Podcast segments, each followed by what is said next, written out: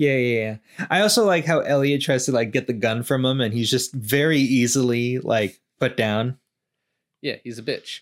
Hey everybody, welcome to another episode of I Finally Watched. This is David. And this is Alon. And I finally watched Who's Harry Crumb? So I haven't seen this movie in probably two decades, but before that, I've probably watched it, you know, somewhere between 20 and 50 times. Um most people who like love John Candy are probably like, Wait, what is this movie? Or why do you like that one? As opposed to like uh Uncle Buck or, you know, any of another number of choices. And when I wanted to do this, I was like, you know, there's probably like a, a 50 50 shot that Alon will like this. And then I started watching it and I was like, you know? It's more like a 10 to 25% that chance that you would like it. And I think this movie is like a perfect microcosm of like what this podcast was intended to be because I love this movie. But watching it today, if it was the first time I would have watched it, I would have been like, this is trash. Um, when you said 20 years since you've seen it, it seems about right to how these jokes have aged.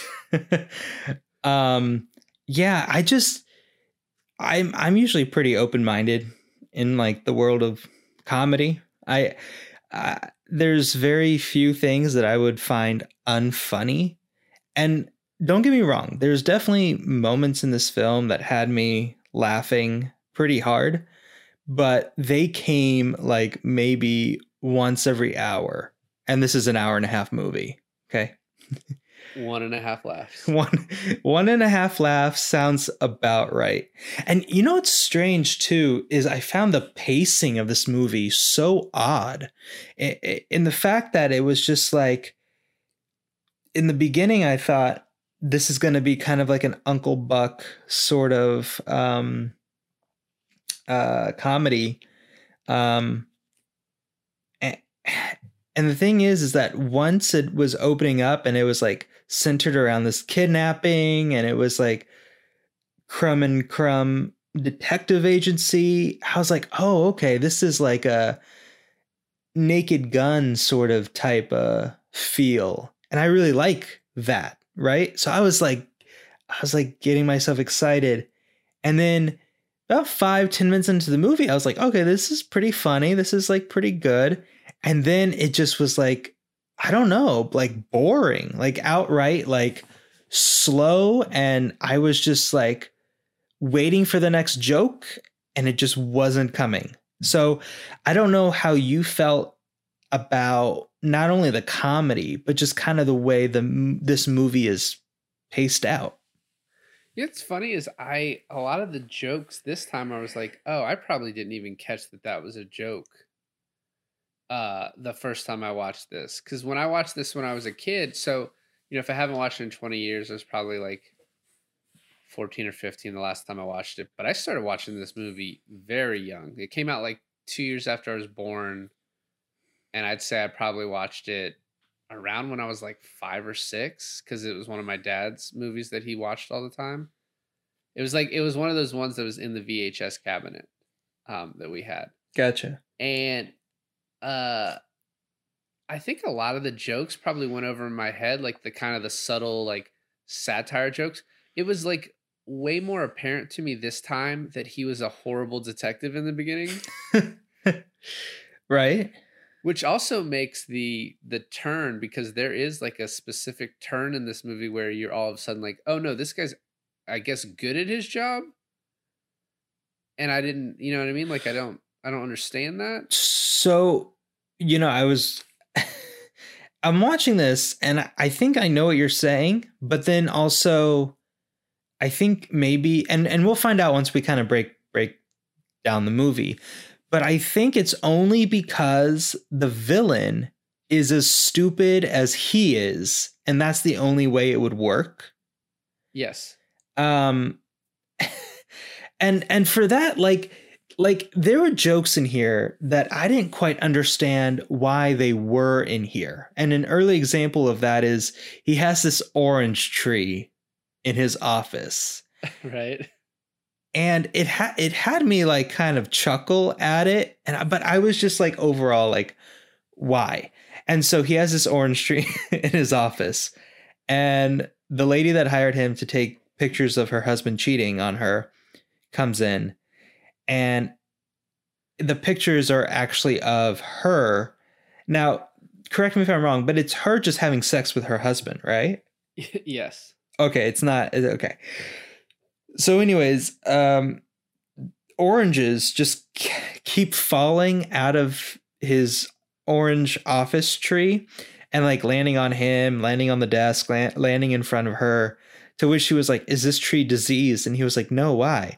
And I was like, "Okay, that's I guess like as far as prop comedy goes, it's pretty funny, but there was no reason for the joke to be there. And therefore, it wasn't so much funny as like, I felt like the fact that he just took pictures of her having sex with her husband was the joke. So I didn't understand why, on top of that, you had to have oranges fall on their head. Well, and it's funny is because I read this and I was like, I don't know if that's giving the movie more credit than it deserves. But from what I read, uh, the reason that it's an orange tree is an homage to Chinatown because of like the orange groves that he, you know, drives into in the one point when he gets, I believe, when he gets shot at or he gets like Yeah. captured at one point. Right. So it's an you know because this is a private eye movie. That's a private eye movie, and so this is a little bit kind of like a uh, yeah. I get your point of this is kind of like a um a Naked Gun type send off, but it's like not exactly that. It is different. Like the tone is weird. Well, like when you do a spoof, right? Like a naked gun or an airplane, there's a lot of room. I mean, I would even say like take epic movie uh, for example or scary movie for example, right? There's a lot of room to just bring in random shit just for the sake of like making a reference to whatever the spoof is of, right?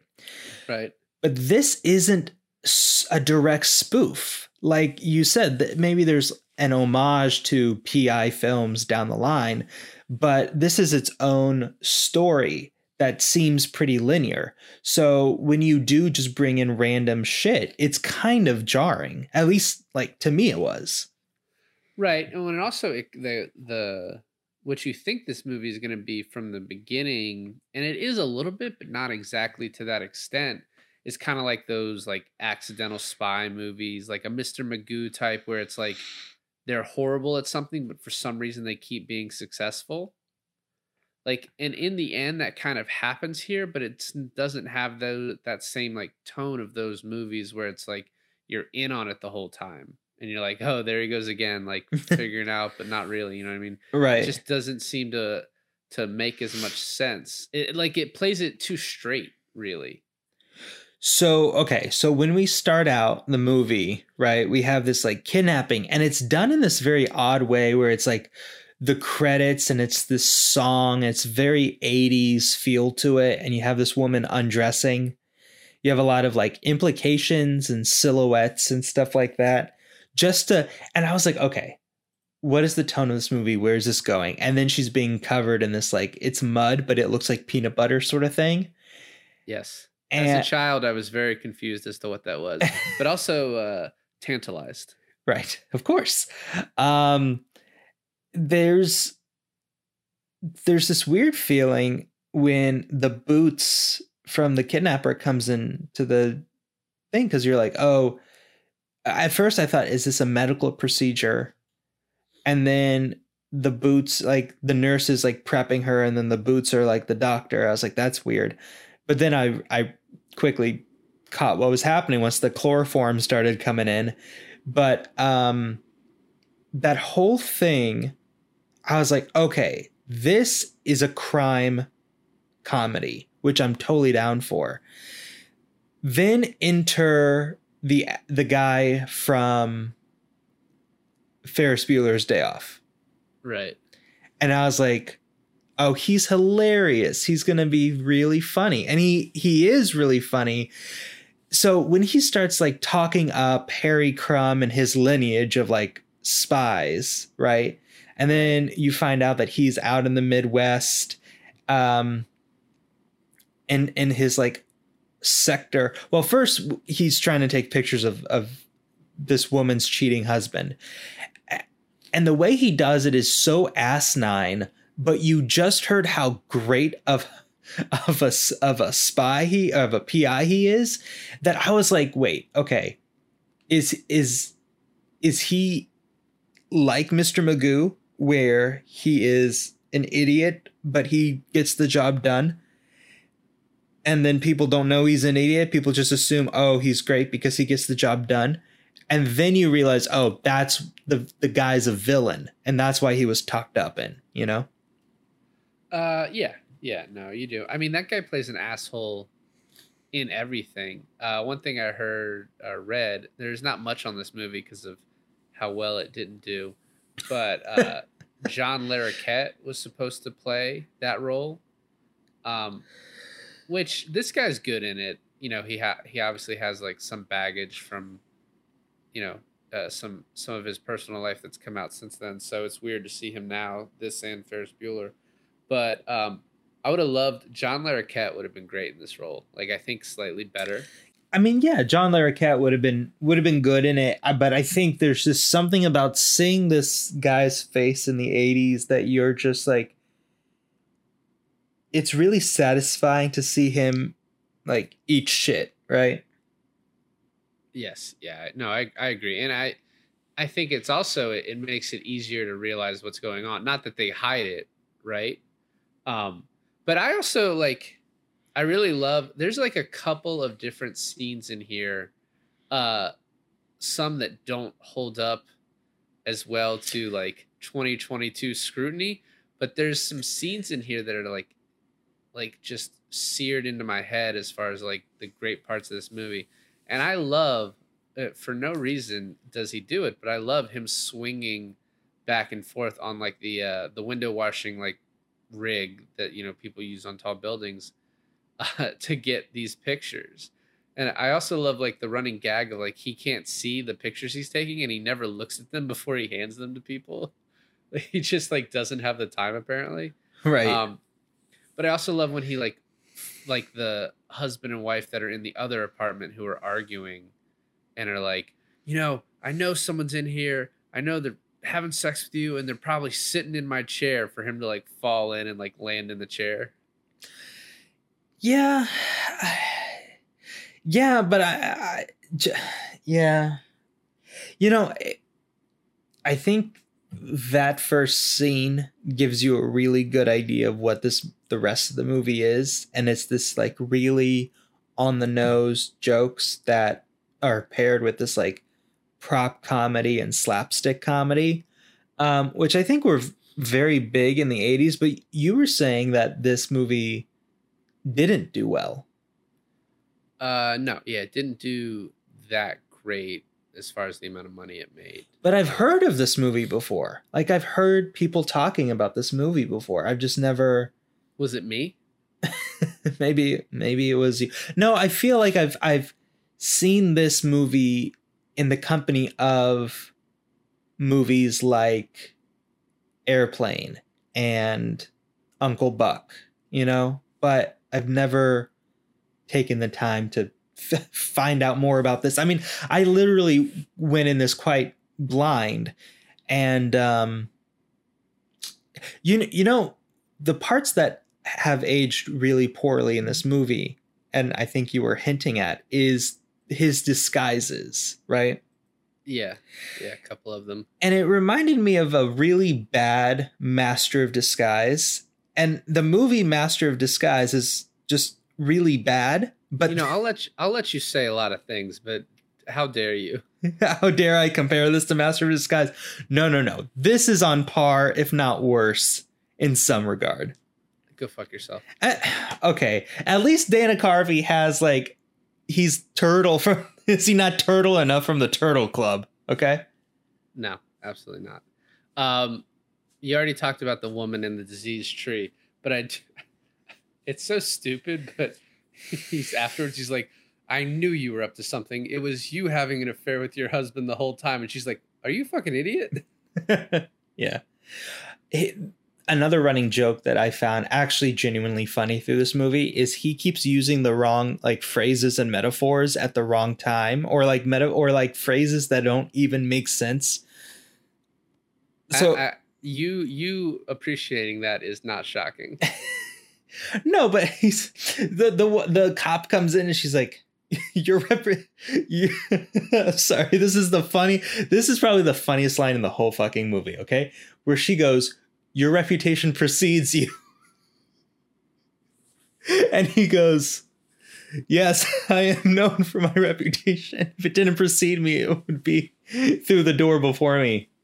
The other part i like so he he gets called into the home office which is is funny that he gets like kicked to the like outskirt. He gets kicked to Tulsa, Oklahoma instead of like the LA office. Um, and he, you know, they show a plane flying in, but then you see like he's actually been bussed in, like they won't pay for him to fly. Right. Um, but I love like the office setup. I think is pretty cool. Like it's it's obviously like a long game where they're setting up like he's gonna destroy uh Elliot Draisen's office, but I love when he gets to see it, like the shredder that he gets stuck in, the bike, and all the other like just random shit in there. The pencil sharpener that just works too well. Right. Like there's like a lot of detail. Like whoever like put the work in on this movie, like to set up that office, did a great job. Um, but then he immediately he like meets Jason, but he assumes it's the other guy. And the other guy speaks like 30 languages and he just keeps going aha yes yes yeah another funny joke was he he was speaking i think cantonese to him or mandarin and there were subtitles over him speaking uh the the language and then John Candy was like, sure, sure. And there were subtitles for sure, sure. And I was like, okay, that's pretty funny. Right. Um, I also like then he he starts like saying he's like, oh, did you? Uh, Draisen's like, did you bring the file with you? He's like, I haven't memorized. It's like the only thing missing is not a single mention of the jewelry. And he's like, what are you talking about? This is a kidnapping. He's like, oh, I knew that. I'm gonna let you go. because like one thing that this movie does, I think decently well in the beginning is set up like this and it, it never kind of wavers from this except for like a little bit in some of like the more like i guess kind of sweet moments between him and nikki like the daughter uh the daughter that hasn't been kidnapped. But he has this confidence about himself that seems unwavering. Yeah. I think uh the best parts of the movie is when when him and nikki are paired up. Um however that's kind of when i started having trouble keeping up with the pacing of the movie. It's funny because she's like kind of darling and and it works like the dynamic between them uh, works but the movie drastically slows down and i don't know if it slows down to set up the whole stepmother running away with the tennis player or if it slows down to give nikki and and john candy more time like more screen time together, but um the did it feel dragging? The part where they were spying on them in the hot tub with like the the viewfinder periscopes? Um I mean that scene's like 2 minutes long, so not particularly. No, but I meant like like leading up to that too. You know like kind of just the scene surrounding them following the stepmom was just i felt dragged. I mean and not to me. I can i mean i guess maybe i can see that but no i didn't i didn't think it was it's an hour and a half movie. So i didn't think anything dragged. Real quick before we move on though i do love the uh, this pterodactyl egg. There's only two that exist. And he goes hey just let you know that may be worth something. Okay Another thing that I had wrong with the movie is that if he was actually desperate for money, why doesn't he just sell his pterodactyl egg? He also runs what seems to be a very profitable business. Uh, like a business that can allow him to hobnob with like super rich LA people, right? He's friends with this guy. Yeah. So so why does he need 10 million? Yeah. Yeah, that's a nitpick. Yeah. I agree with that. I have another nitpick towards the end of the movie, but we'll get there when we get there. So, um Is it about airport security?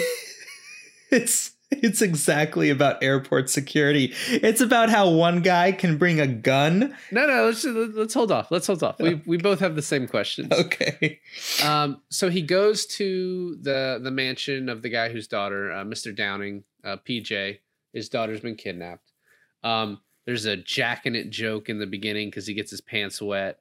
Um, I really love the scene with the fish, like this whole introduction with this this millionaire who's like in normal life would be like, who the fuck is this guy, and immediately fire him.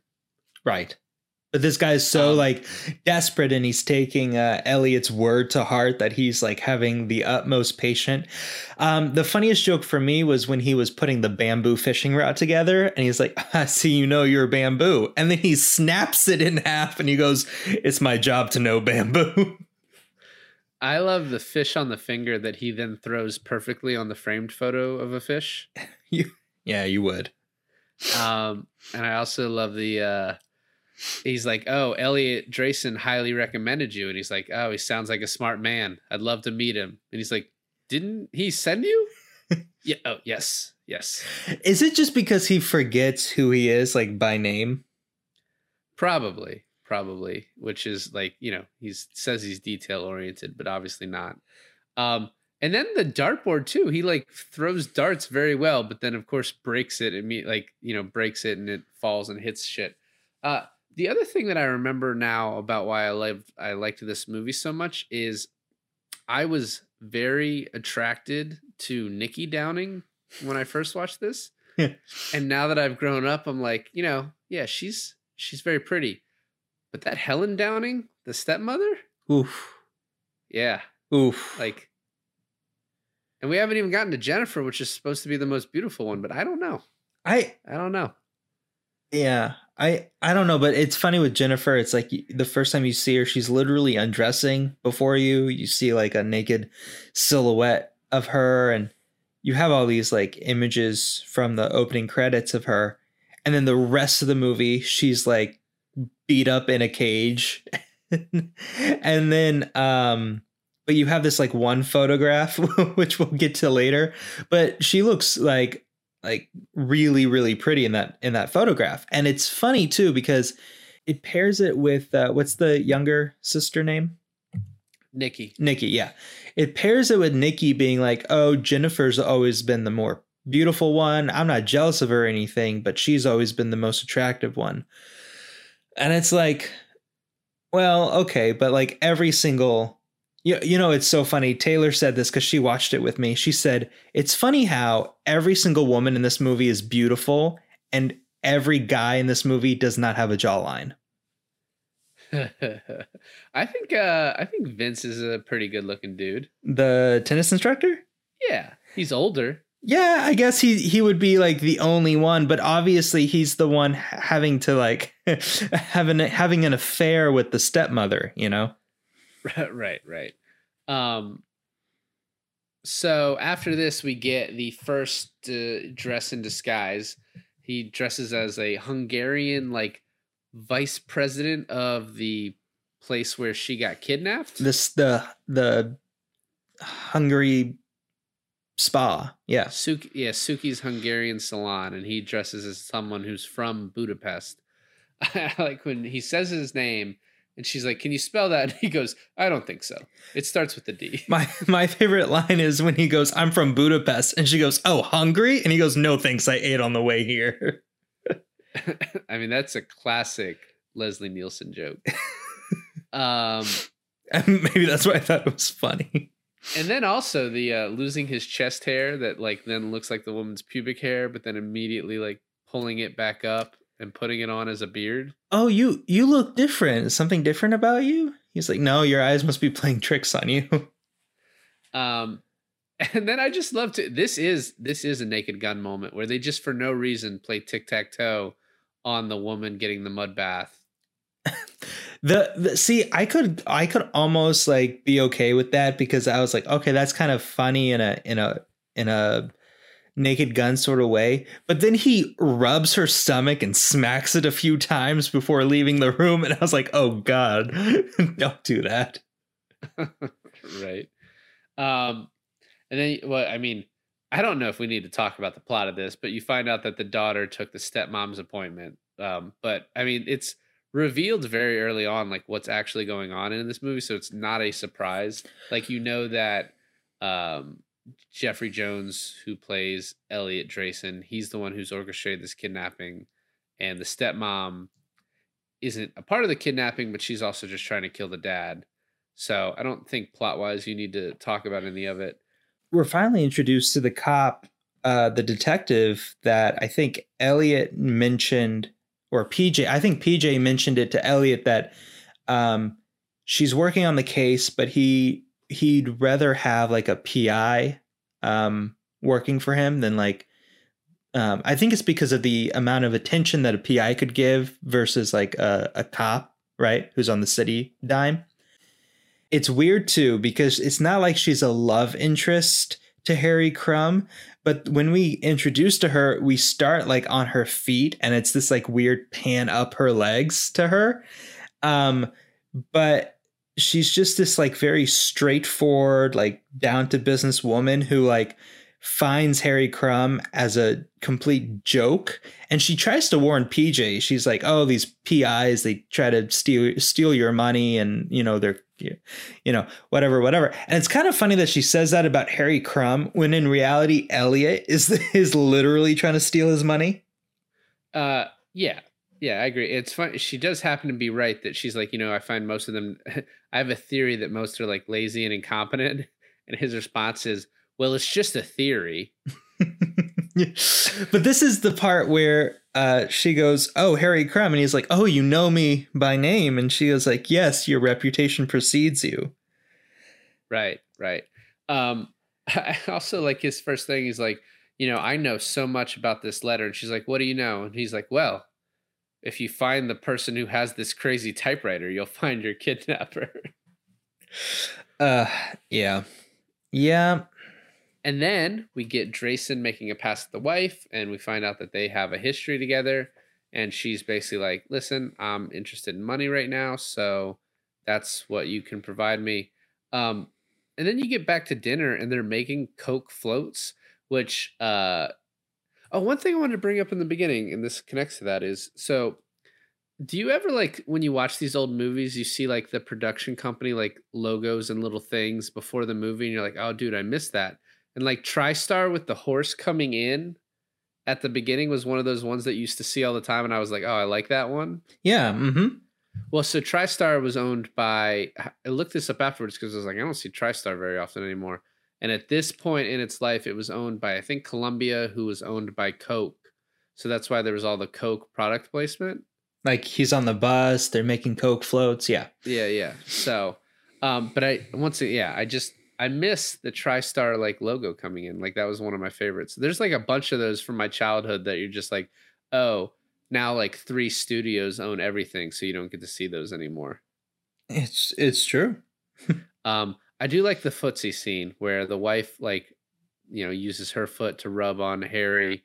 He tries to do it back, but instead hits Draisen, who then thinks the cop is doing it to him, so he does it to the cop that was one of the few actually funny moments that I thoroughly enjoyed. Um, but then afterwards, like she's like, "Oh, Mister Draisen, what's wrong with you?" And the PJ, the, the millionaire, is like, "Well, I think there's just probably some miscommunication here." It's like, and then she, the cop, just lets it go, and you're like, "Well, what?" like she knows what happened.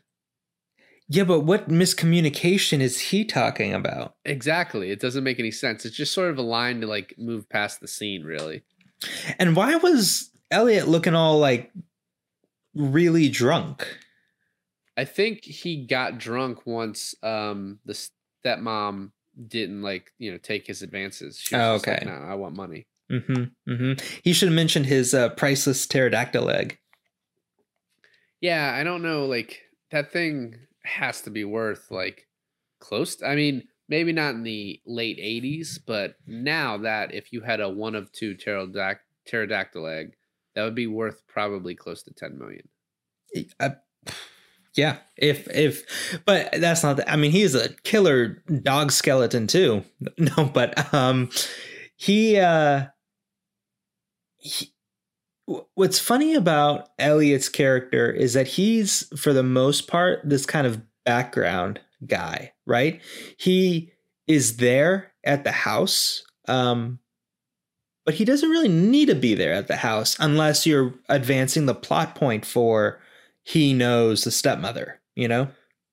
Yeah, but also I think he's just become somewhat of like a family friend, like a confidant. So that's probably why.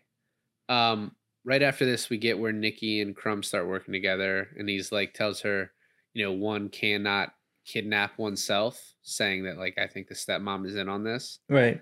Um, but then we find out that actually the stepmom is just trying to kill PJ, the dad. Um, and Crumb says he can read lips, but he cannot.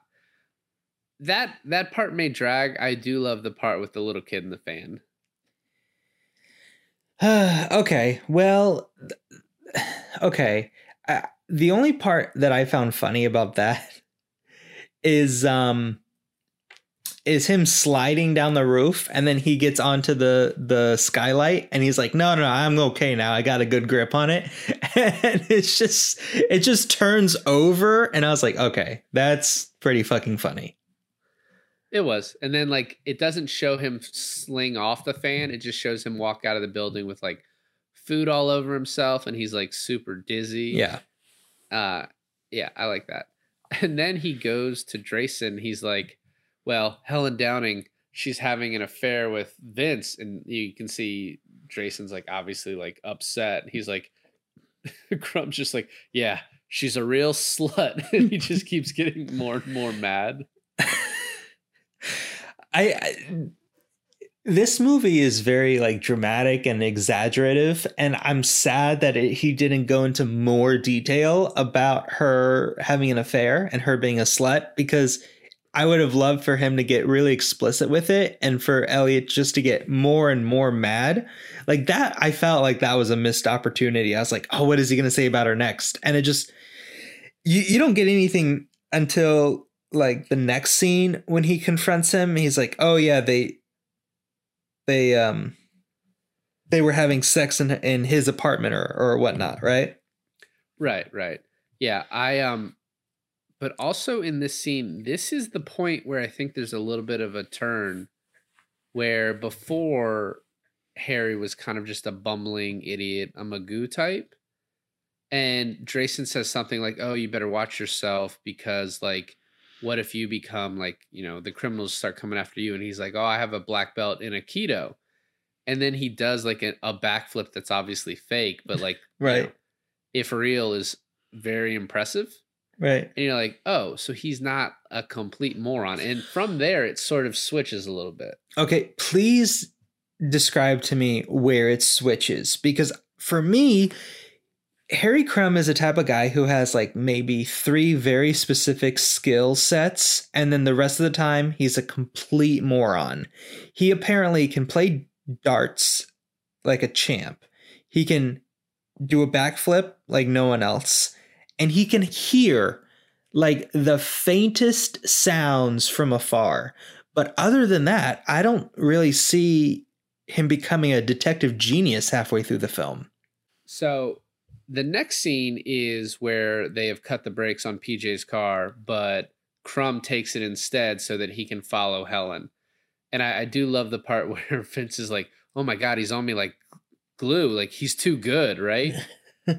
right. Which I think is is it's not showing Crumb being good, but it's showing other people thinking Crumb is good, which is like a classic of these type of movies. Right. Um but next and you know he then tells PJ who's uh, you know PJ's like, "Oh, Nikki, you shouldn't be bothering him." He's like, "No, she's been invaluable," which PJ's like, "Oh, maybe I've underestimated my daughter." And I was like, "It's your fucking daughter. Like, what's wrong with you?" But when he gets to the Bombay Bombay air conditioning scene, which I fully admit in 2022 is probably offensive. Fun fact somehow, uh, Dana Carvey in Master of Disguise also did a very uh, racist disguise as an Indian. Not surprising. so, but the fact that he's able to talk his way past this guy who is like, no, you're not coming in here. And he's immediately like, okay, well, these people are hot and they're blaming you and they're talking about getting you fired. And the guy's like, oh, well, okay, fine, get up there and that he's able to get directly to where he needs to, I think is somewhat impressive.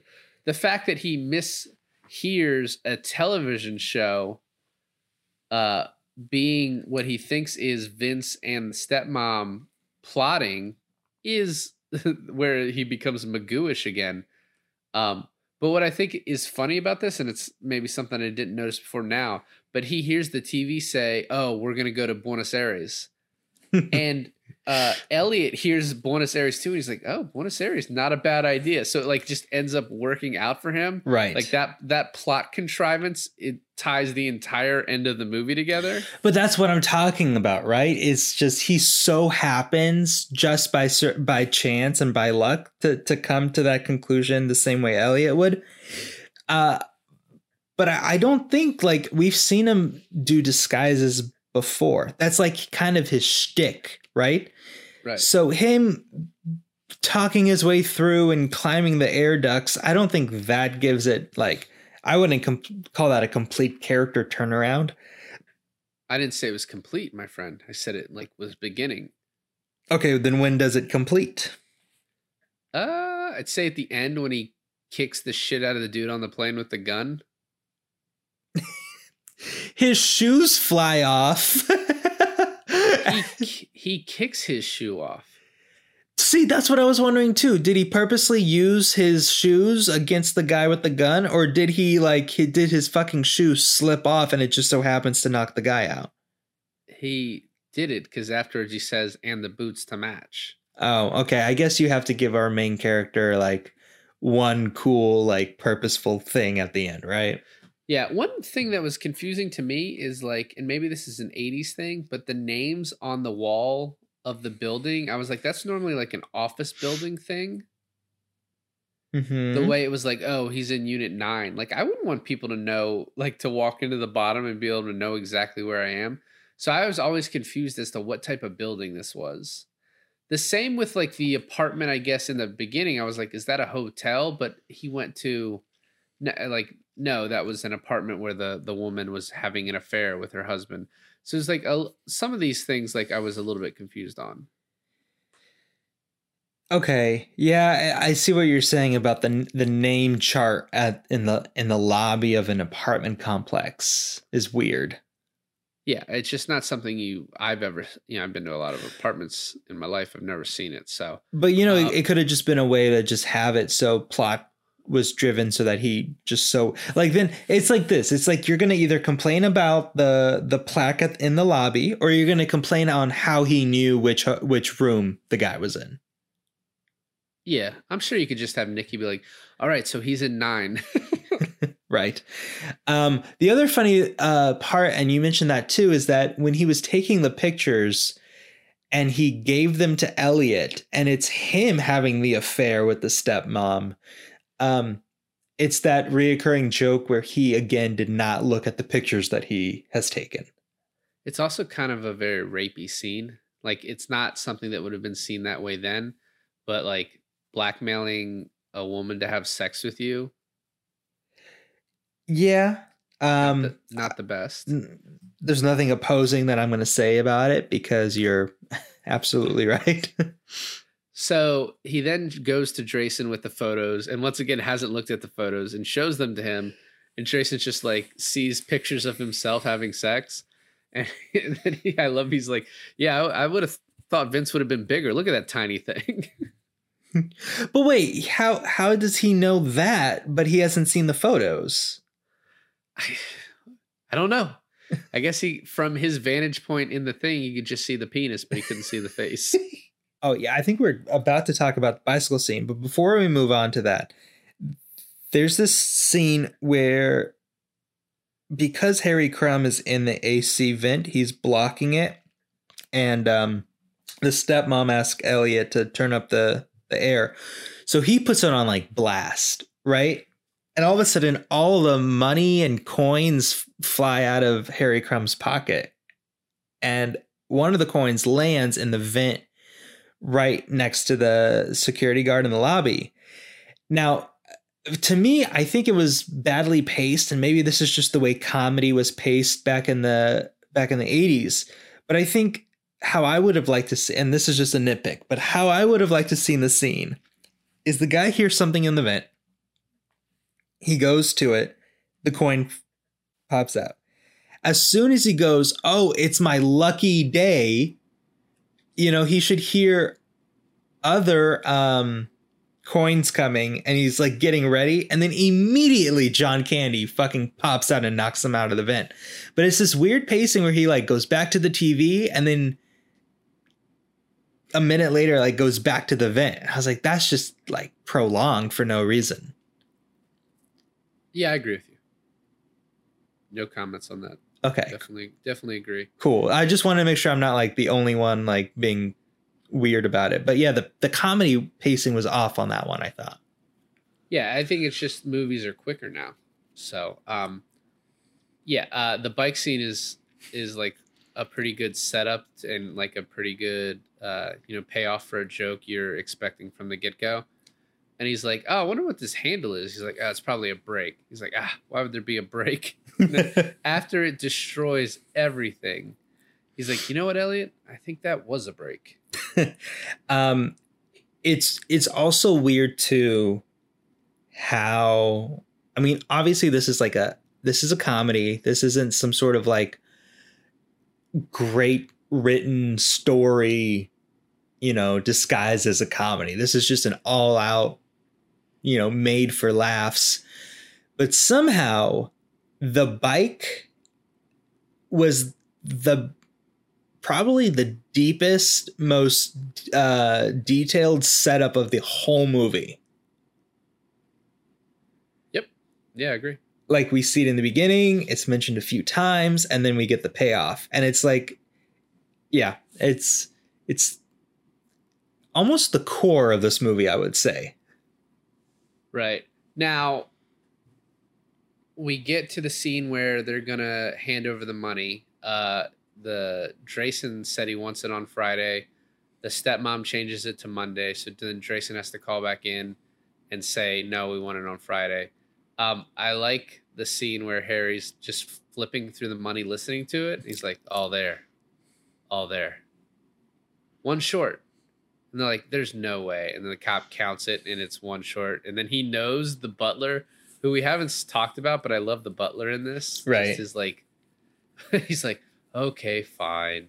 And it's just like everyone accepts that he stole money that is going to save a girl's life, like the daughter's life, and he just stole it. What's What's funny about that too is that uh, in a previous scene, PJ asks the butler for like a coffee, and he just so reluctantly goes, "Oh, I guess everyone wants one too, then, huh?" right. um, but one thing we haven't talked about, so Jennifer calls in and she says, "Oh, I want the he wants the money at the racetrack. He wants it today." The dude who actually did the kidnapping is super fucking creepy. Well, that's kind of what I mean is like comparing the rest of this movie to the beginning of the movie, it seems weirdly toned because everything with the dude who actually did the kidnapping, who like physically did the kidnapping, seems like a villain from like a Criminal Minds episode. Right. Yeah, like very fucking weird. And also it's like because of how creepy he is, you're like, "Oh, has he done something to her?" And they have this one line in there where Draisen's like, "Hey, remember, you can't do anything to her until we get the money and then whatever you want." Um Yeah. And it seems like whatever he wants isn't sexual. It seems like he wants to like take her skin off or something. Yeah, I mean the movie goes to like extreme levels to like make this guy the creepiest villain ever, but also like everyone in this fucking movie completely incompetent.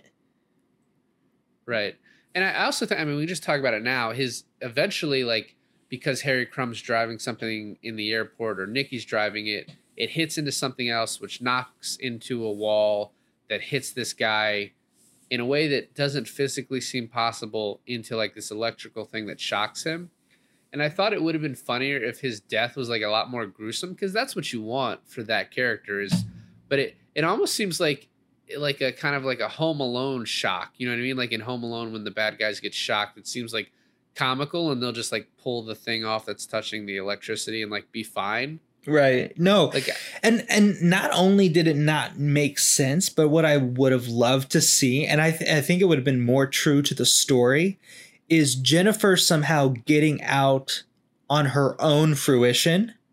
You, you know what I mean? Like, okay, think about it this way. I'm going to talk about the end of the movie uh, a bit just to clarify what I mean. Okay, so you have Jennifer who is I, I, first it made it seem like she was in a zoo, but now I guess she's in the airport, right? She was in the zoo, and then, but it seemed like not a big zoo. But she was in the zoo, and then he moved her to the airport, but we don't know why. Right. Okay. So exactly. So we don't know why, but here's here's where it's even more confusing. He catches the stepmom and and Vince is his name, right? The tennis instructor. Yeah. He catches the stepmom and Vince on the plane leaving with the 10 million, okay? He apprehends them. In the very next scene, Jennifer runs up and like gives him a hug or like is hugging her sister, right? Right. They are not the ones that kidnapped her. So how did she get out?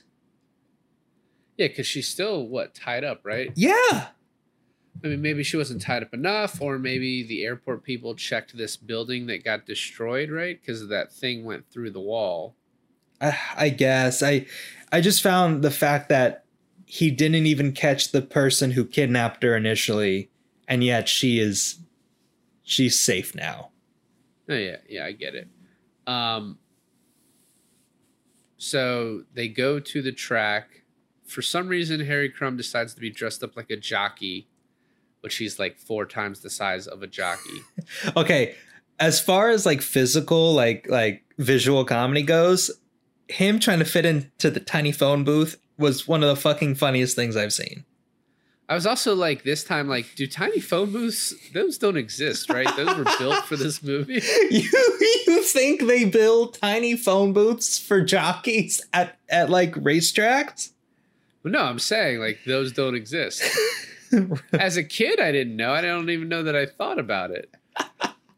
Um, there's like a normal phone booth, and then there's three small phone booths.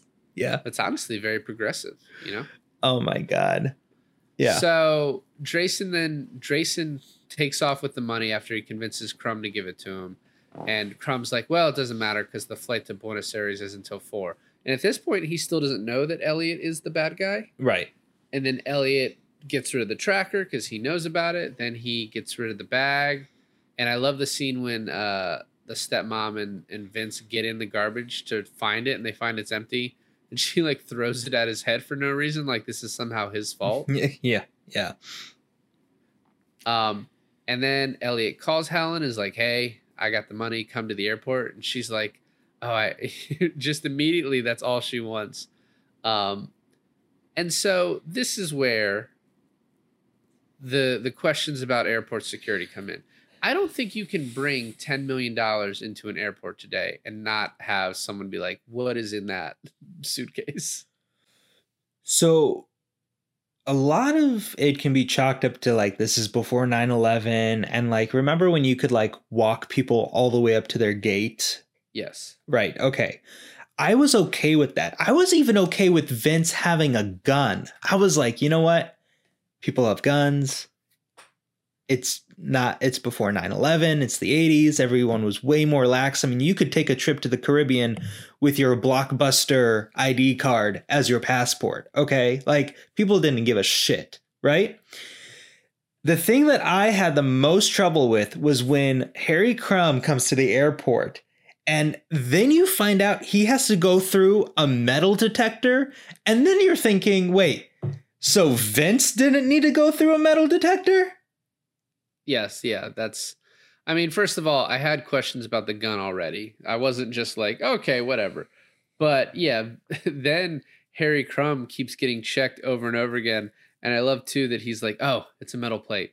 And he's like, turns to everyone and they're like, it's a metal plate. And they start booing. And then he's like, it doesn't hurt though. And they're like, oh, okay, okay. I love how the, the, the, the payoff of that is like he has absolutely no one in line behind him, and then when you come back to him and he's like half naked, there's just like 50 people behind him. Right. The other thing is Vince is like, "Oh, Helen, you shouldn't talk so loud on the phone." I was like, "There's no way you heard her." He was in the shower, wasn't he? Yeah, I was like, "That's bullshit." And then also, um, he immediately she's like, oh, "Okay, well, Vince, I love you," and he's like, "I don't know," and she's like, touches him, he's like, "Okay, I know," and it's like, I get it, Vince. I mean, I get it. Yeah, yeah, yeah. I also like how Elliot tries to like get the gun from him, and he's just very easily like put down. Yeah, he's a bitch. I do not understand where this dungeon room was in the airport, though. It has chains that you can hook a chair up to to tie someone up in midair. Yeah. I never questioned it as a child, but seeing it this time, I was like, "What is this place?" It's it's very odd that that I mean, this airport doesn't just have one dungeon room, but they have two. Well, that's like a dungeon shed, you know? Oh, is that different? I think it's slightly slightly different. So, um and then immediately after Harry Crumb gets through security finally, he's then able to just get one of those like drivable staircases to get up to a a, a plane and with Nikki like driving it. Okay, but probably the best part of the movie kicks on when uh I Need a Hero starts playing and they're driving that around. Absolutely. I uh, I love that song in this.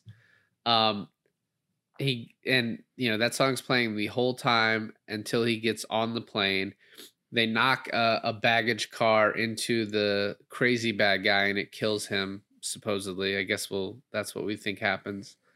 Um and then it just completely lines up perfect perfectly with the door to the plane and he it's hits into it and knocks it over i thought there was like a 50 to 1 chance that that was not the correct plane right and then once again vince has just walked onto the plane with a gun he pulls it on him and he's like i must warn you vince barnes i know aikido and he's like doing all these moves and uh the stepmom's just like would you just fucking shoot him already?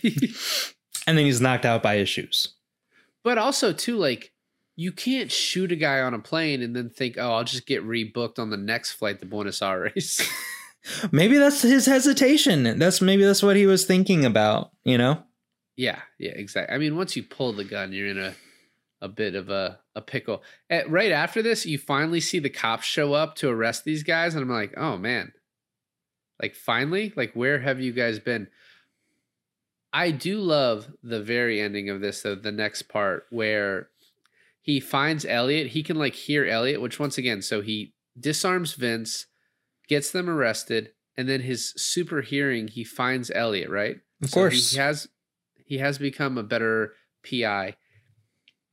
And he's just like, Elliot, you know, you doubted me. I figured this whole thing out. I need you to give me the credit I deserve.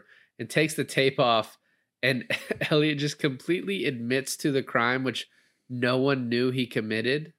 Although, like, as an adult, I'm like, the stepmom and Vince would have totally fucking sold you out. Oh, yeah, yeah, yeah. I mean, so, like, you're you're going to jail no matter what. Well, the way the way Harry Crumb comes in and he's like, I know everything. I solved it. It makes it makes one think, well, it would make Elliot think that he knows it was him. Does that make sense? Yes. Right. So, in a way, I was like, okay, he must think that he's caught. So he's just going to confess so that he can get as far away from John Candy as possible it reminds me of those other like movies that are like, oh, I'll just confess if I never have to hear. What am I thinking of? Do you know what I'm talking about? Like, oh, I'll just confess if I never have to hear you again. And then somehow they get into a situation where like now they have to hear them for like the rest of their jail time. It's making sense, but I don't I don't know exactly what you're talking about, but I I, I kind of it jogs my memory. Yeah, so some situational thing like that. Um yeah. I mean, look, I'll admit there's there's some really really funny parts in this film. Um specifically two. Uh, one and a half. But uh, overall, I just I just didn't like the film as as far as pacing goes, I guess. Yeah, and I thought some of the jokes could be better. It also ends like one the dad is like, "Oh, you know, I want to thank you." And uh and he gives him a check and he's like, "Oh, your kind words are enough." And this enormous check. but he's now become the president and this last joke is I don't know if it's more or less offensive than the the Bombay air conditioning, but he gets a call and he's like, "Have you ever been to San Francisco?" He's like, "Oh, he's San Francisco." And he's like, "Have you been to the Bottoms Up Club?" He's like, "Oh, I know the Bottoms Up Club." He's like, "Oh, so you've been?" He's like, "What? No, no, I've never been there." and then you find out like it's a drag club. Yeah. Yeah, and I don't know how I feel about this joke like you said, but uh it's another one of his disguises. Right, and I I do like that he brought in his assistant from Tulsa. Bring the team back together, yeah. Yeah. And then she's like, All right, good luck, Harry. And he's like, Yeah, I'm gonna need it. And we never got a, a two. I assume it would have started out with uh, you know, with him at the San Francisco club. At the bottoms up club? It. Yeah. I don't yeah, know. Bottoms up. I you know what? Honestly, David, I can completely see why we never got a two. Yeah. Um, like I said earlier, I don't know that I would have liked this movie if I watched it for the first time today. Uh, watching it again, it brought so, back so many like nostalgic memories for me. Like so many things that happened in this movie. It's like, oh, I remember that. I remember that. I remember that. And I don't even know like how many times I watched this when I was a kid, but it was a ton. And it's also like, and I don't know this if this happens to a lot of other people, right? But when you say John Candy, people will be like, oh, planes, trains, and automobiles, Uncle Buck, Spaceballs, even your, you know, your Home Alones, right? And obviously I saw Home Alone, but I didn't see Spaceballs until like a year ago. And I still haven't seen Plane, Trains, and Automobiles and Uncle Buck. But for some reason, I loved Who's Harry Crumb. And I don't know why. Um, but I'm glad I forced you to watch it. So, uh. and and the other thing that'll be interesting too is because we're doing there's something about Mary next, right? And that is I think 1999. So that is a comedy that is now 23 years old. Yes. And, and I'm curious how that comedy will have aged because it's exactly 10 years younger, I guess, than Who's Harry Crumb. Yeah, I mean, from what I can remember, I when I think back on there's something about Mary, I just am laughing at myself, uh, laughing to myself right now because I'm thinking, oh my God, this scene is hilarious and this scene is hilarious. However, I haven't seen this movie in a while. So I cannot promise you, David, that all the jokes have aged very well in that movie either. I, I know of some that ha- did not, uh, probably mostly surrounding her brother. So Oh yeah, yeah, that's I completely forgot about her brother. But yeah, exactly, exactly that. Well, thanks for listening to another episode of I Finally Watched. This is David. And this is Alon. And I finally watched Who's Harry Crumb?